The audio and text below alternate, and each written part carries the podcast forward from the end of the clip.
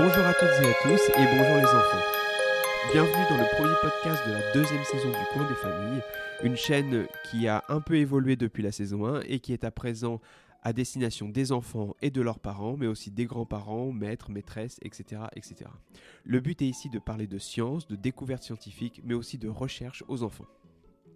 Alors le sujet de cet épisode est un petit peu difficile, c'est vrai, mais j'ai eu l'occasion de rencontrer beaucoup de parents qui étaient intéressés à parler de cette maladie à leurs enfants. Alors bien sûr, cette maladie peut indirectement affecter les enfants parce qu'elle peut toucher un membre de la famille, parents, grands-parents ou même des copains de classe. Et c'est important d'en parler, même si on sait toutes et tous que c'est parfois pas si évident que ça de trouver euh, les bons mots.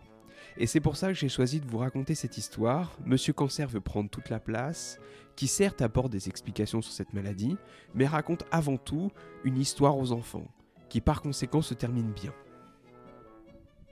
Dans quelques épisodes de la saison 1, nous avons rencontré plein de personnages, comme Jenny, un gène qui avait une drôle d'idée, ou encore Johan qui devait se protéger du soleil.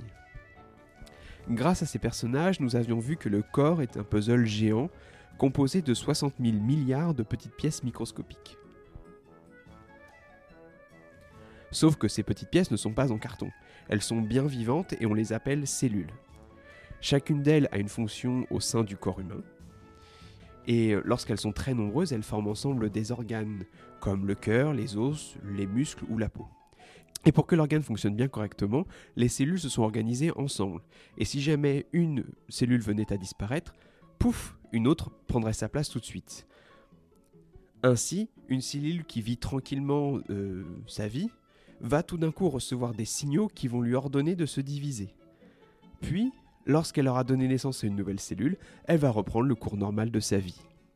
Tout ça pour dire que le nombre de cellules n'augmente pas comme ça tout d'un coup lorsque bien sûr nous sommes adultes et avons terminé notre croissance.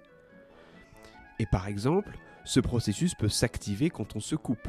La peau perçoit un signal comme quoi des cellules sont manquantes et elles vont se diviser afin de créer plein de cellules afin de reboucher le trou dû à la coupure et donc faire une cicatrice. Une fois l'opération achevée, ce processus s'arrête.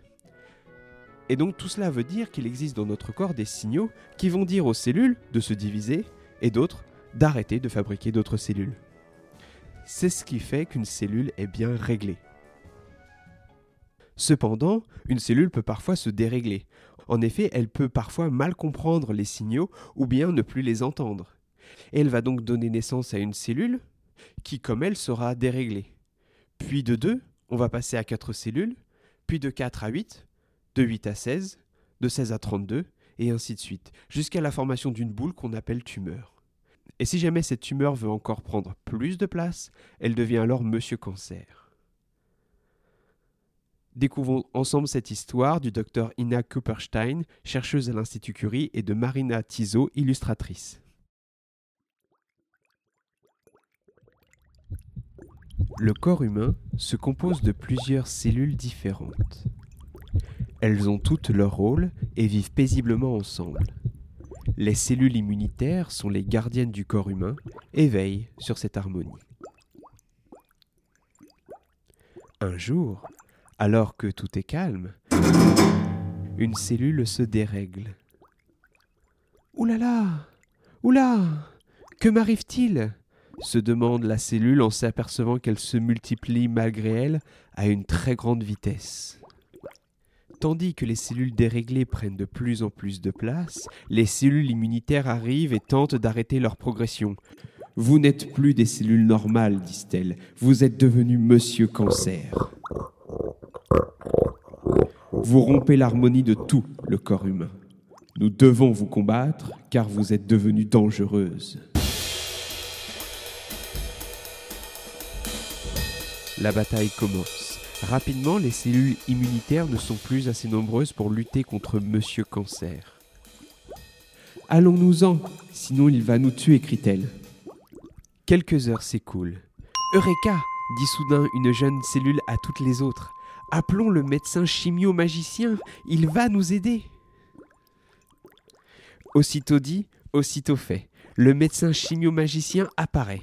Ta dernière heure est arrivée, monsieur Cancer. Quelques molécules de chimie et le tour est joué. Le médecin chimio-magicien brûle Monsieur Cancer qui disparaît à tout jamais. Les cellules immunitaires et toutes les autres cellules sont maintenant en sécurité. Merci médecin chimio-magicien. Grâce à toi, nous pouvons vivre à nouveau en paix. Après cet épisode difficile, le corps humain se porte bien.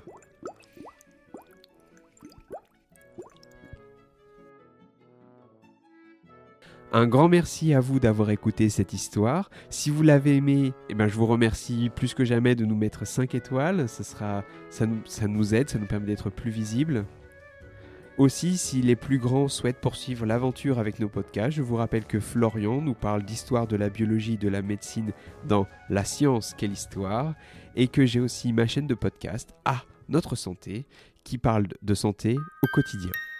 Je vous dis à très bientôt pour une nouvelle histoire et je vous souhaite une très belle journée.